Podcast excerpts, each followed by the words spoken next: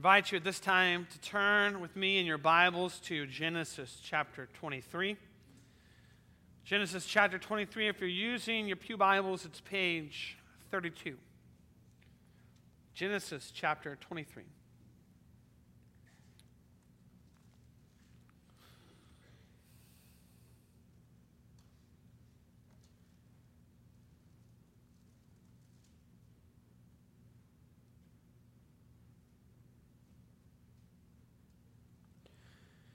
Hear now the reading of God's holy, inspired, and infallible word.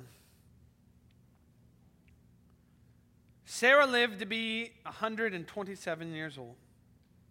She died at Kiriath Arba, that is, Hebron, in the land of Canaan. And Abraham went to mourn for Sarah and to weep over her. Then Abraham rose from beside his dead wife and spoke to the Hittites. He said, I am an alien and a stranger among you. Sell me some property for a burial site here so I can bury my dead. The Hittites replied to Abraham, Sir, listen to us. You're a mighty prince among us. Bury your dead in the choicest of our tombs. None of us will refuse you his tomb for burying your dead. Then Abraham rose and bowed down before the people of the land, the Hittites. He said to them, If you are willing to let me bury my dead, then listen to me and intercede with Ephron, son of Zohar, on my behalf, so he will sell me the cave of Machpelah, which belongs to him and is at the end of his field. Ask him to sell it to me for the full price as a burial site among you. Ephron the Hittite was sitting among his people, and he replied to Abraham in the hearing of all the Hittites who had come to the gate of his city. No, my lord, he said, listen to me. I give you the field, and I give you the cave that is in it. I give it to you in the presence of my people. Bury your dead. Again, Abraham bowed down before the people of the land, and he said to Ephron in the hearing, in their hearing, Listen to me, if you will. I will pay the price of the field. Accept it from me, so I can bury my dead there. Ephron answered Abraham, Listen to me, my lord. The land is worth 400 shekels of silver. But what is that between me and you? Bury your dead. Abraham agreed to Ephron's terms and weighed out for him the price he had named in the hearing of the Hittites 400 shekels of silver according to the weight current among the merchants. So Ephron's field and Machpelah near Mamre, both the field and the cave in it, and all the trees within the borders of the field, was deeded to Abraham as his property in the presence of all the Hittites who had come to the gate of the city. Afterward, Abraham buried his wife Sarah in the cave in the field of Machpelah near Mamre, which is at Hebron in the land of Canaan. So the field and the cave in it were deeded to Abraham by the Hittites as a burial site.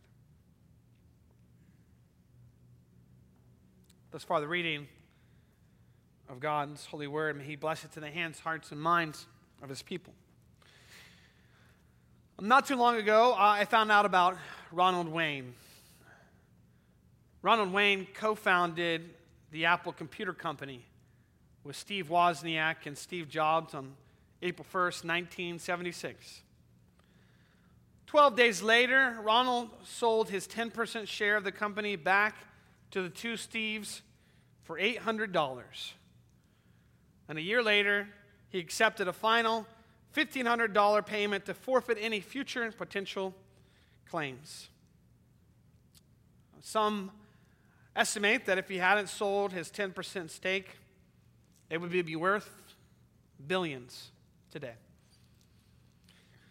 I mean, it's kind of hard to uh, think of life in the reverse, but um, if you go and you, and you research Ronald, you'll find that Steve Jobs came to him after he had sold his 10% stake and tried to convince him to continue to be a part of the business, continue to be a part of, of what he was building. And I can imagine Steve uh, giving Ronald so many promises. Steve, this is a guy who is starting a computer company out of his garage. And he's telling Ronald, who's working at Atari at the time, a big, important video game company, which, by the way, is not around anymore.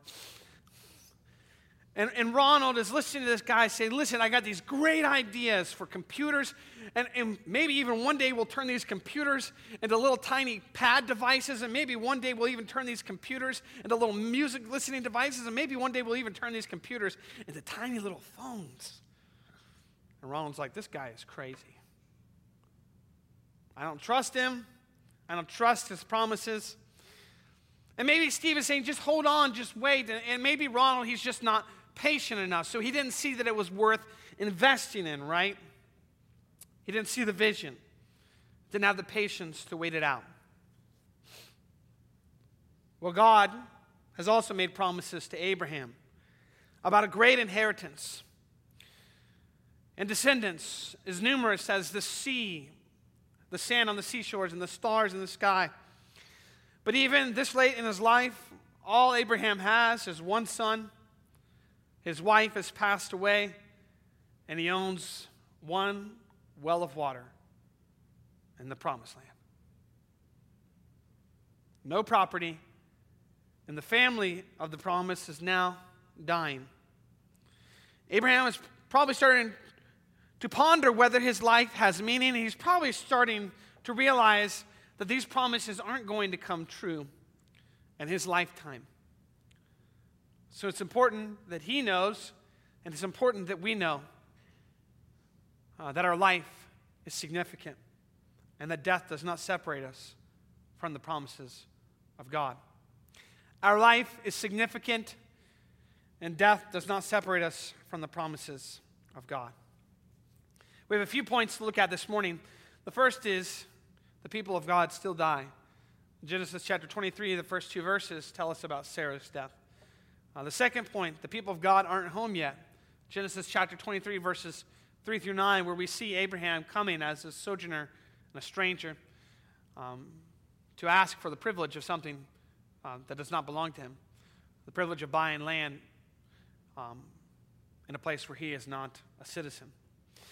The third, uh, the down payment on the promises, Genesis chapter 23, verses 10 uh, through 15, tell us about a, um, a, a transaction, a bartering match that Abraham goes into in order to um, have the uh, privilege of purchasing some land to bury his dead.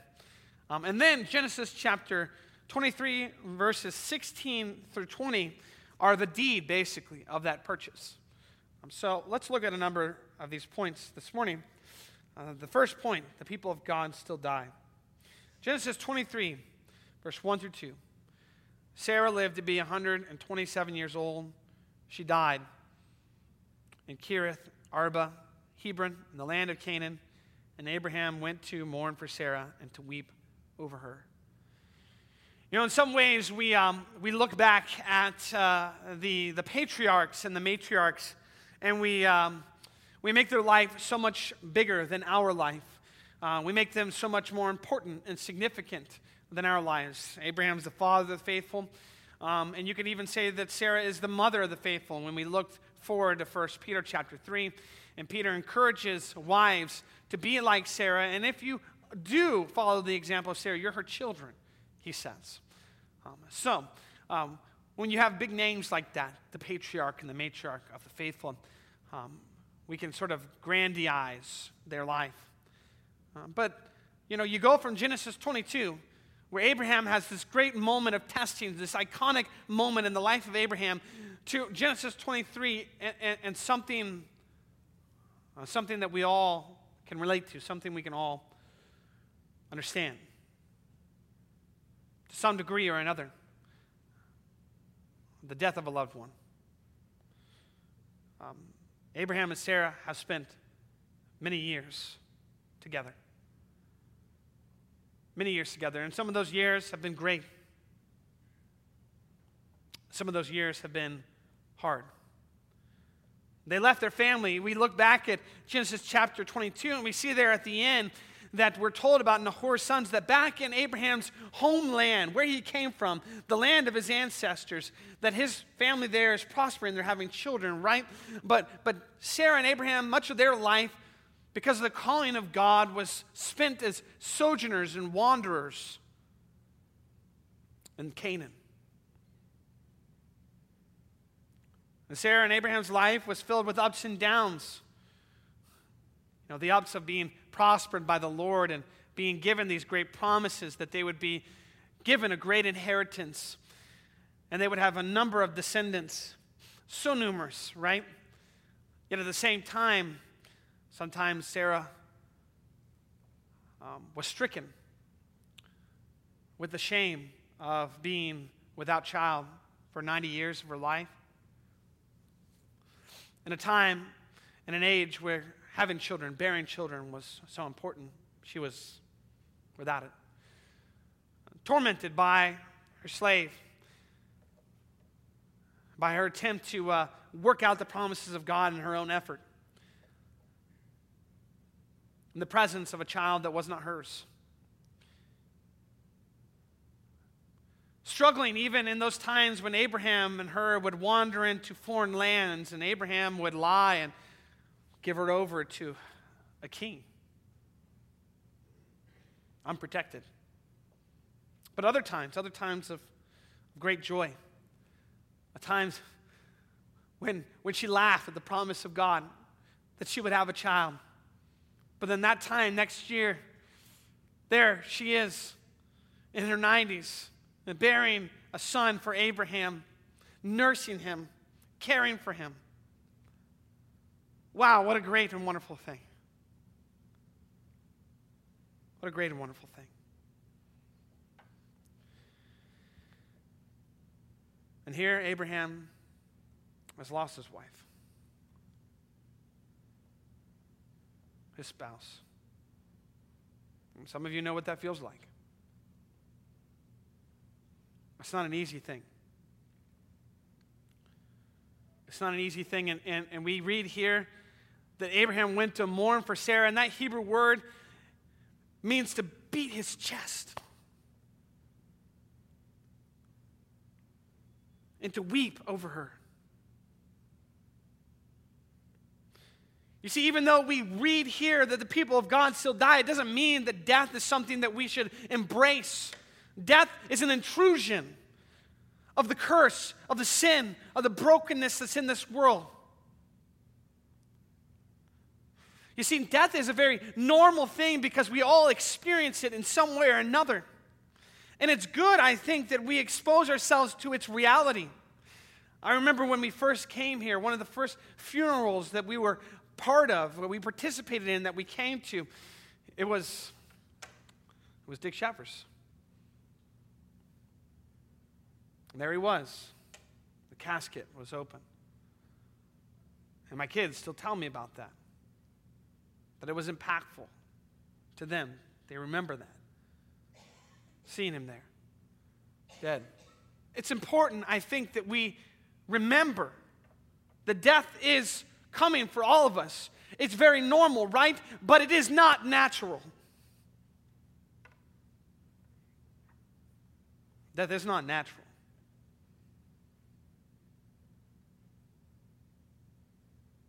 Death only occurs because of sin. And Abraham has lost his wife of many years, and he weeps and mourns over this reality. This is humbling. It's humiliation before exaltation. It's the cross before the crown. It's here that we're learning that God's people must suffer loss before receiving the promises of God. In fact, our very own Heidelberg Catechism tells us about death and its reality. And it says something that I think we ought to ponder. Lord's Day 16, question and answer 42. It says, Since Christ has died for us, why do we still have to die? Have you ever asked that question? If Christ's death is our death, then why do we still have to die? The answer the Heidelberg Catechism gives is something that should come for us. It says, Our death does not pay the debt of our sins. Rather, it puts an end to our sinning and is our entrance into eternal life. That is, because of the work of Jesus Christ, we cry out, O death, O death, where is your victory? O death, where is your sting? The sting of death has been taken away. And even though death is normal, we realize it is not natural. Even though we know God's people must suffer loss before receiving the promises. 1 Peter chapter 5, verse 10 tells us, And after you have suffered a little while, the God of all grace, who has called you to his eternal glory in Christ, will himself restore, confirm, strengthen, and establish you. Here we have in Genesis chapter 23 something that we all can relate to the death of a loved one. And here we are reminded God's people do often suffer loss before receiving the promises. This is something that happened to Abraham. This is something that happens to us. This is something that Christ showed us by dying on the cross before he was raised to be at the right hand of God. In the death of Christ, all death in Christ is dignified, even if it is not easy. Our second point this morning the people of God aren't home yet. In verses 20 to 24 of chapter 22 of Genesis, we hear about what's going on in Abraham's ancestral homeland. It would often be the practice that if your loved one has died, you return to your place of residence, your home, to bury them. That's where they belong. You want them to be buried where they grew up, where they belong, where their homeland is. And it could have very well have been Abraham's choice at this point, at this juncture in his life. He could have said, My wife has died. I want to go back home to where I belong, to my ancestral homeland, to the, the land of my fathers, and I want to bury my wife there.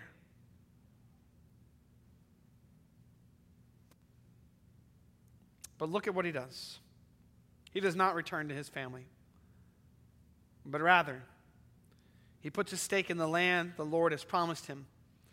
He rose from before his dead, he rose from before his dead wife, and he went to the people of the land, the Hittites, and he said, I am an alien and a stranger among you. Sell me some property for a burial site here so I can bury my dead. Listen to what Abraham is saying. He's saying, I know that the God of all the earth, the God who's created the heavens and the earth. I know the God who is the true God, the one God. He has said to me, Abraham, look out over all this land, this land of Canaan. And God has told this Abraham, Abraham, I'm going to give you this land. This land belongs to you. And Abraham believed that promise and it was credited to him as righteousness. And we see in this moment, once again, if Abraham really believes the promises of God. Because Abraham goes and he says, Hey, at this point in redemptive history, I am still an alien and a stranger among you. And I'm asking for you to give me, to grant me the privilege of purchasing property here in Canaan so I can bury my dead. He desires to purchase the cave of Machpelah from Ephron the Hittite in the land of Canaan. He wants to bury his family and himself in the land God has promised to him. Abraham is here at this juncture saying, the death of his wife and him facing his mortality as well, that this is where I want to be buried because God has promised me this land, and even though it's not mine right now, when my wife has died, even though it most likely won't be mine when I die, even though it might not be mine when my son Isaac dies, or his son Jacob dies, by the way, they're all buried in the cave of Machpelah. This land has been promised to me by God, and I believe it. God's people believe that the promises of God extend beyond this life. And so it's significant that we find in the book of Hebrews the perspective that these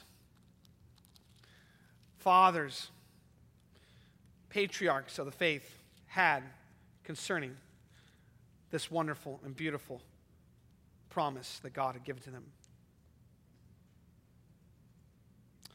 Verse 13 All these people were still living by faith when they died.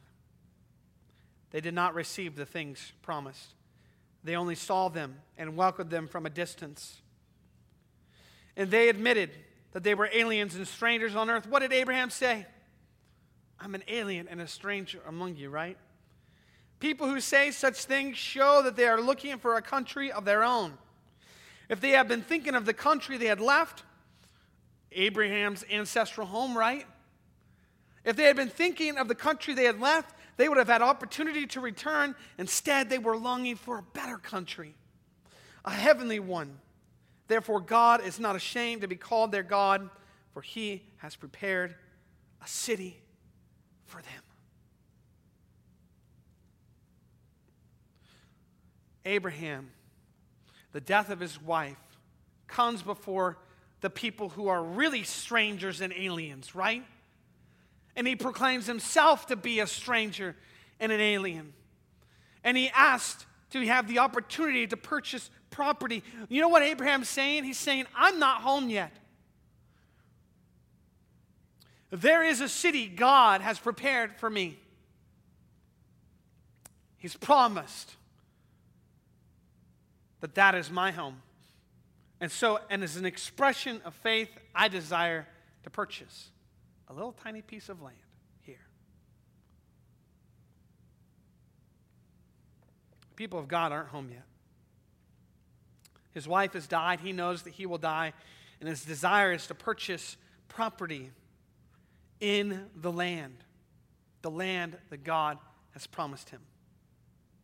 And so he goes before them and he asks for that opportunity. And the Hittites reply to Abraham, Sir, listen to us.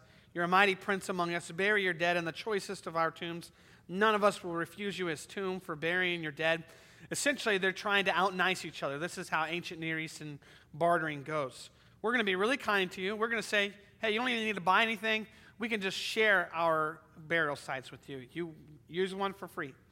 Um, Abraham does not want to do that. He does not want to take that path. He wants to avoid the complication uh, uh, of, um, of using their property out of kindness. Um, he wants to own the property, he wants to put a stake in the ground. and says, This is mine. Right? So Abraham rose and he bowed down before the people, the Hittites. He said to them, If you're willing to let me bury my dead, then listen to me. And he says he has an actual property in mind.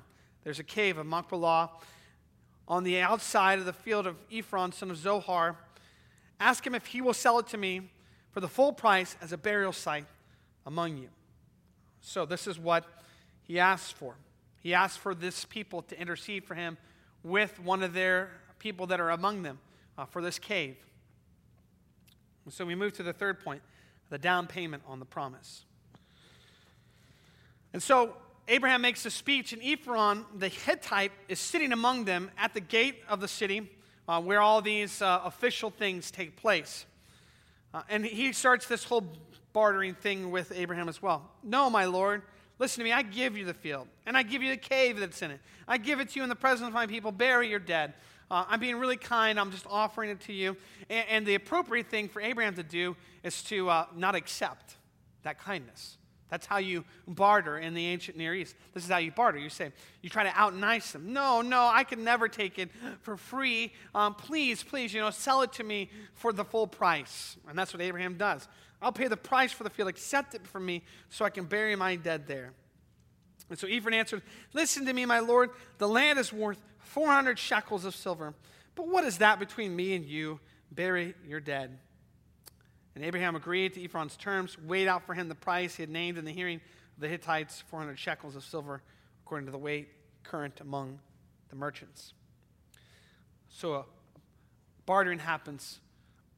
A uh, part of the land, the field and the cave, is, is, is said. This is what the purchasing, uh, this is what you're purchasing, Abraham. The, the price was set, it was weighed out, the cost was paid. Now, um, some of you might be wondering is this Ephron guy really being nice? Um, well, 400 shekels of silver in comparison to some other land purchases that happen in the Bible, is really steep. It's like the housing market right now, okay? It's pretty steep.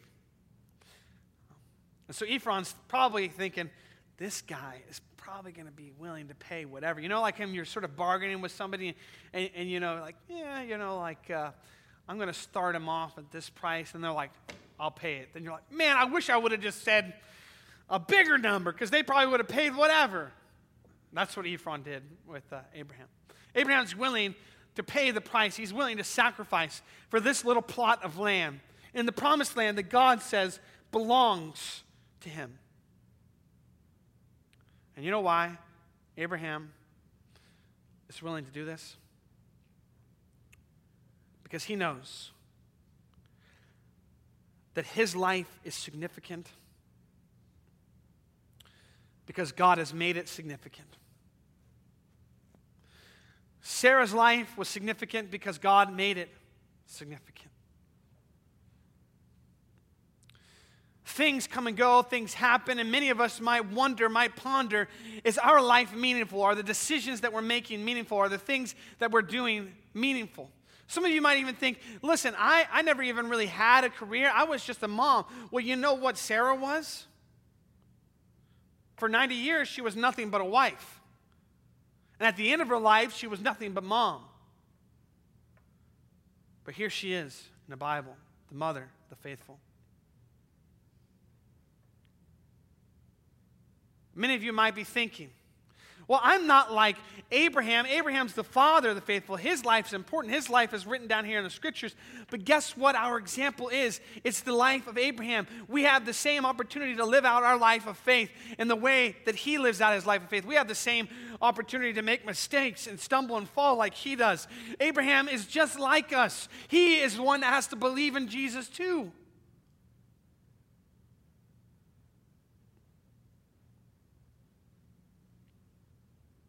The book of Ecclesiastes tells us there's a time for everything, right? There's a time for mourning, there's a time for dying, there's a time for living. One of the things that we should think about when we read that passage is that God has made our time significant and meaningful. And here, when we read this passage, Genesis chapter 23, we might think that it's nothing, but Abraham realizing that he has not come into possession of land in the promised land, and he has a, a dead wife that needs to be buried, and, and so he has to go and he has to finagle a price and buy some land so that he can bury his wife. It's as simple as that. It just makes sense. That's what you have to do. Someone you care about dies, then you have to go through negotiations of uh, funeral costs, burial costs, all that kind of stuff. That's what Abraham's doing. It might not seem that significant. But this is what Abraham's doing. He's looking up to God and he's saying, God, I know that my life is significant, and I also know that death does not separate me from your promises. So in this life, I'm going to stake what I do and the decisions that I make and the way that I live on your promises. Because if I buy this cave, I know you'll turn it into a kingdom.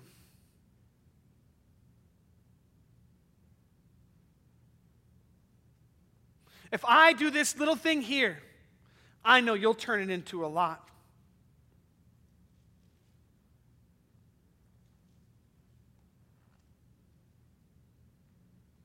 That's what the life of faith is about. That's what God calls Abraham to do, right? To believe that Abraham's little will turn into a lot. Not a lot like his brother, but a lot. You know what I'm saying? That Abraham's cave will turn into a kingdom. Is that not what God calls us to? And I think about the way that Jesus himself describes the kingdom of God. And there's this one image of the kingdom of God that I think is so important, is so significant to what's happening here in Genesis 23. Jesus says, The kingdom of God is like a man who goes and he finds a treasure buried in a field. Then he takes everything that he owns and he sells it so that he can purchase that field.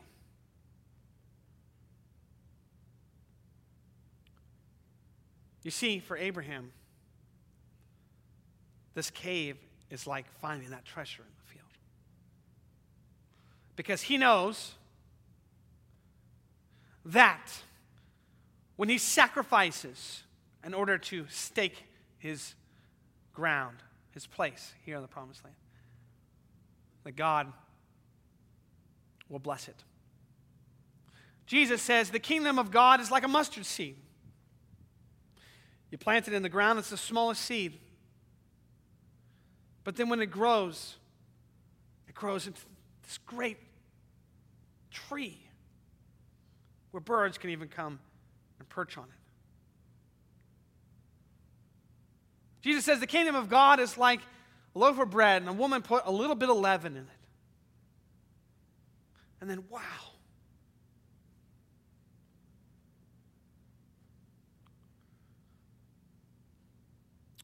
Back in the day, David Platt, pretty famous Southern Baptist pastor, came out with a book called Radical. And the book was all about how you should live your life radically for God, and you should just um, sell all your things, and you should go and you should be a missionary in Africa. And I'm not saying that God doesn't call people to those kinds of radical expressions of faith. But not too long after that, um, Michael Horton wrote a book called Ordinary. And basically, Michael Horton's argument was that, well, for some people, God calls them to um, forsake all things and, and go and pour their lives out to an indigenous people who has never heard the gospel before. But for most people, God calls us to beautiful and wonderful, ordinary expressions of faith. What is God calling Abraham to do here? Buy a cave to bury his dead family members.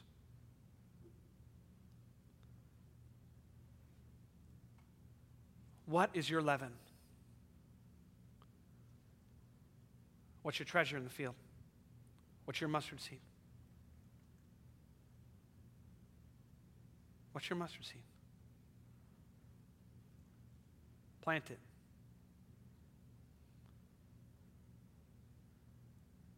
Show that you Trust God with a little, and He will turn it into a lot. Buy a cave, and He will turn it into a kingdom. Know that your life is significant even in the ordinary things, that your life is meaningful. And what you're doing when you trust God, you trust His promises. Is you're trusting that that life is meaningful that He's given to you? That what you do, the decisions that you make, the choices that you make, the words that you say, they're meaningful, they're infused with purpose. And you're also saying, God, I know that these great and wonderful promises that you have said are going to come true, that this whole world belongs to Jesus Christ, and that one day he is going to come back, and he and I and all those he's chosen are going to rule here in this perfected world, the heavens and the earth, that that might not come true in my lifetime, but I am planting seeds for that kingdom. Abraham made here a down payment on the promise. You could say he put his money where his mouth was. He believed God and it was credited to him as righteousness, but now he put 400 shekels of silver down on the reality that he believed that one day God would give him the land that God had promised him. He believed one day his ancestors, talk about a legacy, his ancestors would own this land. And he may not have even realized that really what Abraham was believing in, the promise that he was believing in, is that one day his ancestor, Jesus Christ, would come, would live, and would die, not for the promised land, Canaan, but for the whole world.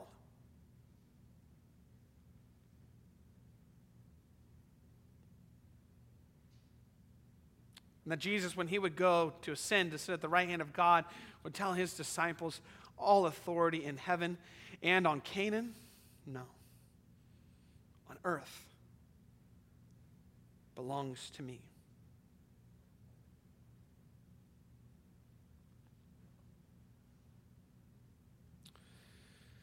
And so then we read the deed of the purchase. You can see that really verses 16 through um, 18 are, are, are, a legal document expressing Abraham's um, possession of this land, that he's the rightful and legal owner of this land. Um, it's in that kind of language.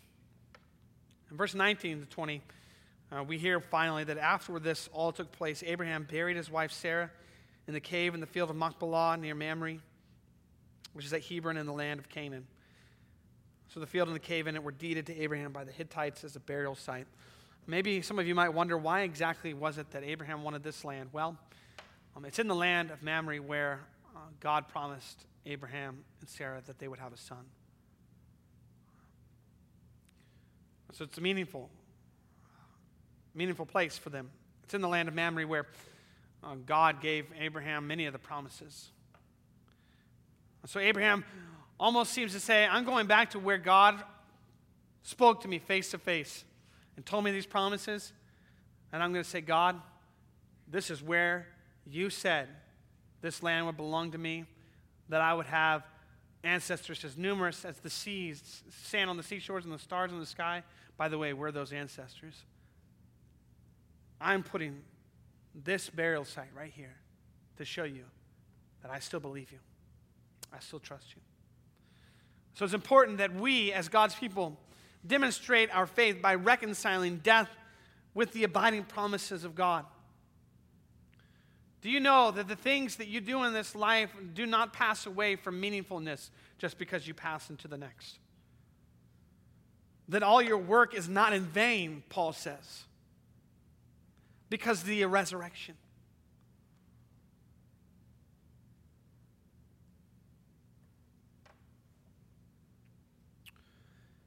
So, unlike, unlike um, Ronald Wayne, who didn't really trust the promises of Steve Jobs. By the way, I don't trust them either.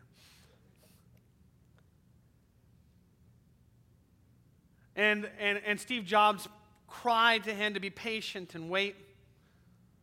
Um, Abraham, Abraham trusted in the promises of God.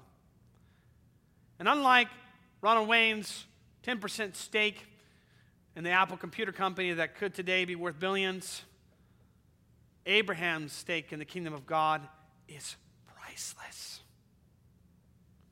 He did not sell it back.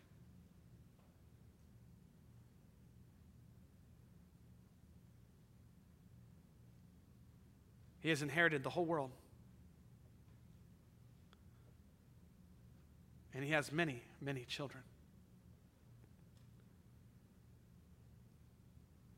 So even though these promises didn't come true in his lifetime, it's important that he knew and that we know that his life was therefore not made void and insignificant, and that death does not separate us from the promises of God.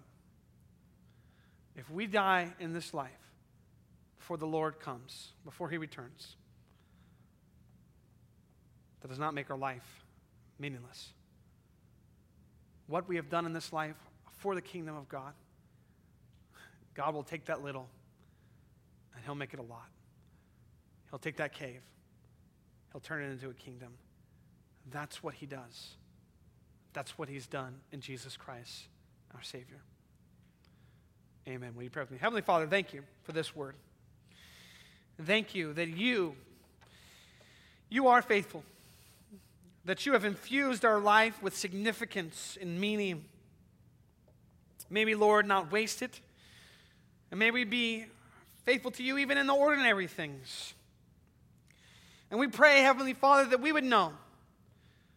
And just as Abraham saw in the death of his wife, just as he saw in his soon to be passing from this life, that death does not separate us from your promises that your promises still hold, that we have an anchor that goes before us. Jesus Christ, who has passed through the veil of death into your very presence and has purchased for us a kingdom That we, just like Abraham now, if we believe in the promises and we do not sell our stake back, will be inheritors of the world.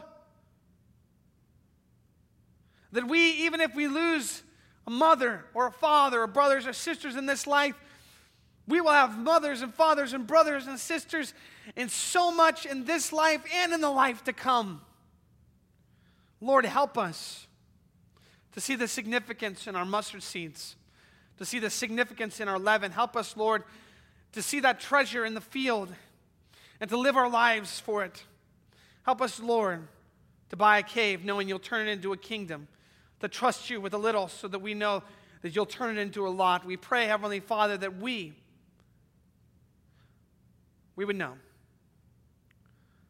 that Christ is at work in us, making his kingdom more true, more real.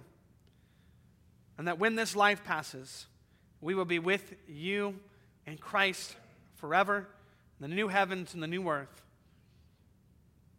What a glorious day that will be. It's in Christ's name we pray. Amen.